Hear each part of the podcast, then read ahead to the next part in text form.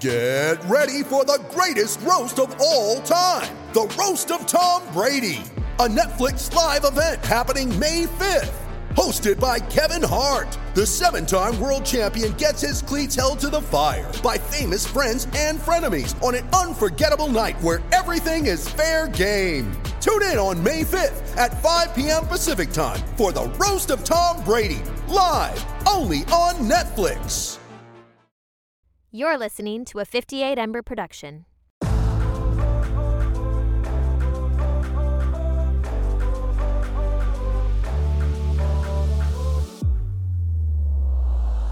Hey everyone, I'm your host Emily, and welcome to Sideline Edit. Here I'll be curating and breaking down what's trending in the world of sports on and off the field. I'll leave you with just the right amount of information so that you can join in on any sports conversation and not feel totally lost.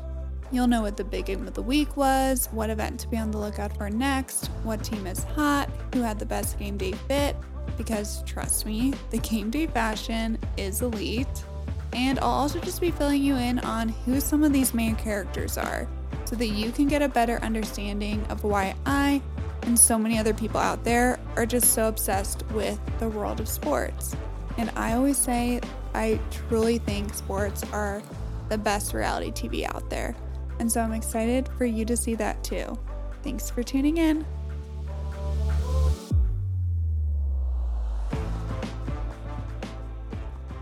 Hey everyone, welcome back to another episode of Sideline Edit, your Friday episode where I let you know what to watch this upcoming week. And happy wildcard week for the NFL playoffs. Let's do a rundown of these games starting with Saturday. We have two games on Saturday.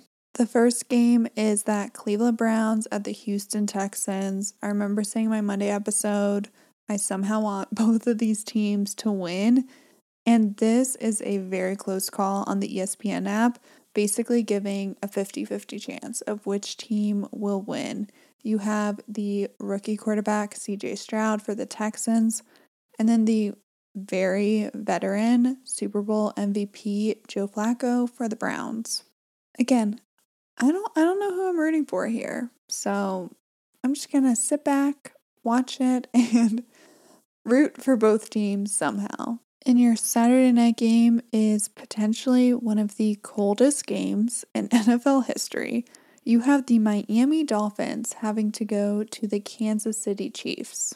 With the Dolphins losing to the Bills last week, they're the one that have to go and visit the Chiefs. And right now, the weather forecast for that game is expected to start at 5 degrees with a wind chill of negative 30 in Kansas City outside stadium. So it will be very cold, obviously. And the team going is Miami, so not used to the cold.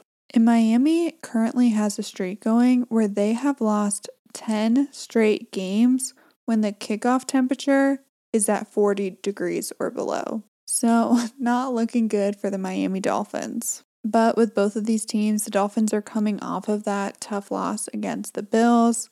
But there were a lot of good things I feel like we saw from them in that game, whereas the Chiefs just have been in a slump. But they obviously Super Bowl defending champs. They're used to the playoffs. And the playoffs is just it's a different world. And so I think the Chiefs have the chance to like show they're this more veteran team in the playoffs and have this turnaround just when they need it. And then similarly with Sunday, we have no competing games. There's just a game at every time slot. And so I don't have to tell you which game to watch because it's the only one available. The first game of the day is the Pittsburgh Steelers at the Buffalo Bills.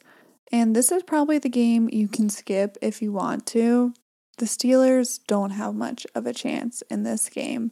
They kind of got into the playoffs by luck, the next game is the Green Bay Packers at the Dallas Cowboys. And I hate to admit it, but this actually might be similar, where this is probably going to be all about the Cowboys, and I don't want it to be. I would love Jordan Love and the Green Bay Packers to show up and win this game, but we will see about that. ESPN's giving the Packers a 26% chance of winning. And then Sunday night, you have the Los Angeles Rams at the Detroit Lions. And there is a fun little a tidbit happening here if you don't know much about either of these teams. So, with these teams, you have Matthew Stafford, who's the quarterback of the Rams, and Jared Goff, who is the quarterback for the Lions. And the big story of this game is Matthew Stafford making his return to Detroit because in 2009, that is the team he was drafted by. So he used to be the quarterback for the Detroit Lions. And Matthew Stafford played with them for many years until three years ago he asked for a trade. And then basically, Matthew Stafford gets to LA and then he wins them the Super Bowl two years ago. And both of these teams just have like excitement about it. The Lions haven't won their division in many years, like we had talked about in a previous episode, and they had just historically been terrible. When they first drafted Matthew Stafford, they had been 0 and 16. Whereas the Rams kind of had, I feel like, an unexpected season where I felt like they weren't in it, and now they are. They have a really exciting rookie, Puka Nacua, who's really fun to watch. And so this is going to be just a fun game and definitely one of the better matchups of the day. And then our Monday night game is the Philadelphia Eagles at the Tampa Bay Buccaneers. And there's still, I feel like, a lot of unknown about this game because the Eagles have just been off for weeks. And then the Bucs just haven't been super consistent this season. And with the Eagles, we still aren't sure if their quarterback, Jalen Hurts, is going to be playing. I feel confident he is. I mean, I just can't see him not playing. But if he's not playing, that's obviously a totally different team. But assuming they're playing and they're playing how they have been the past few weeks, the Bucs have a chance in this game. They have a very blitz heavy defense, which is similar to what they played last weekend against the Giants, where they couldn't win. And so I feel like this game could go in multiple directions. Either the Eagles come back, they show up that they are the team that they want everyone to think they are, and they just destroy the Bucs, or they're kind of are consistent with how they've been the past few weeks, and we might have a good game. And so that is the very quick rundown of the games we have this week in the NFL wildcard round of the playoffs. Thanks for tuning in. Let me know what games you're watching, and I will see you on Monday.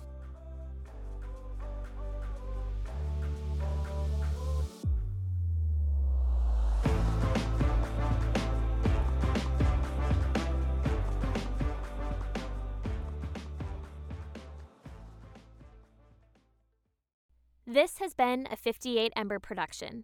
For more shows, please visit the 58 Ember channel 58ember.com, or find us at 58ember media on socials.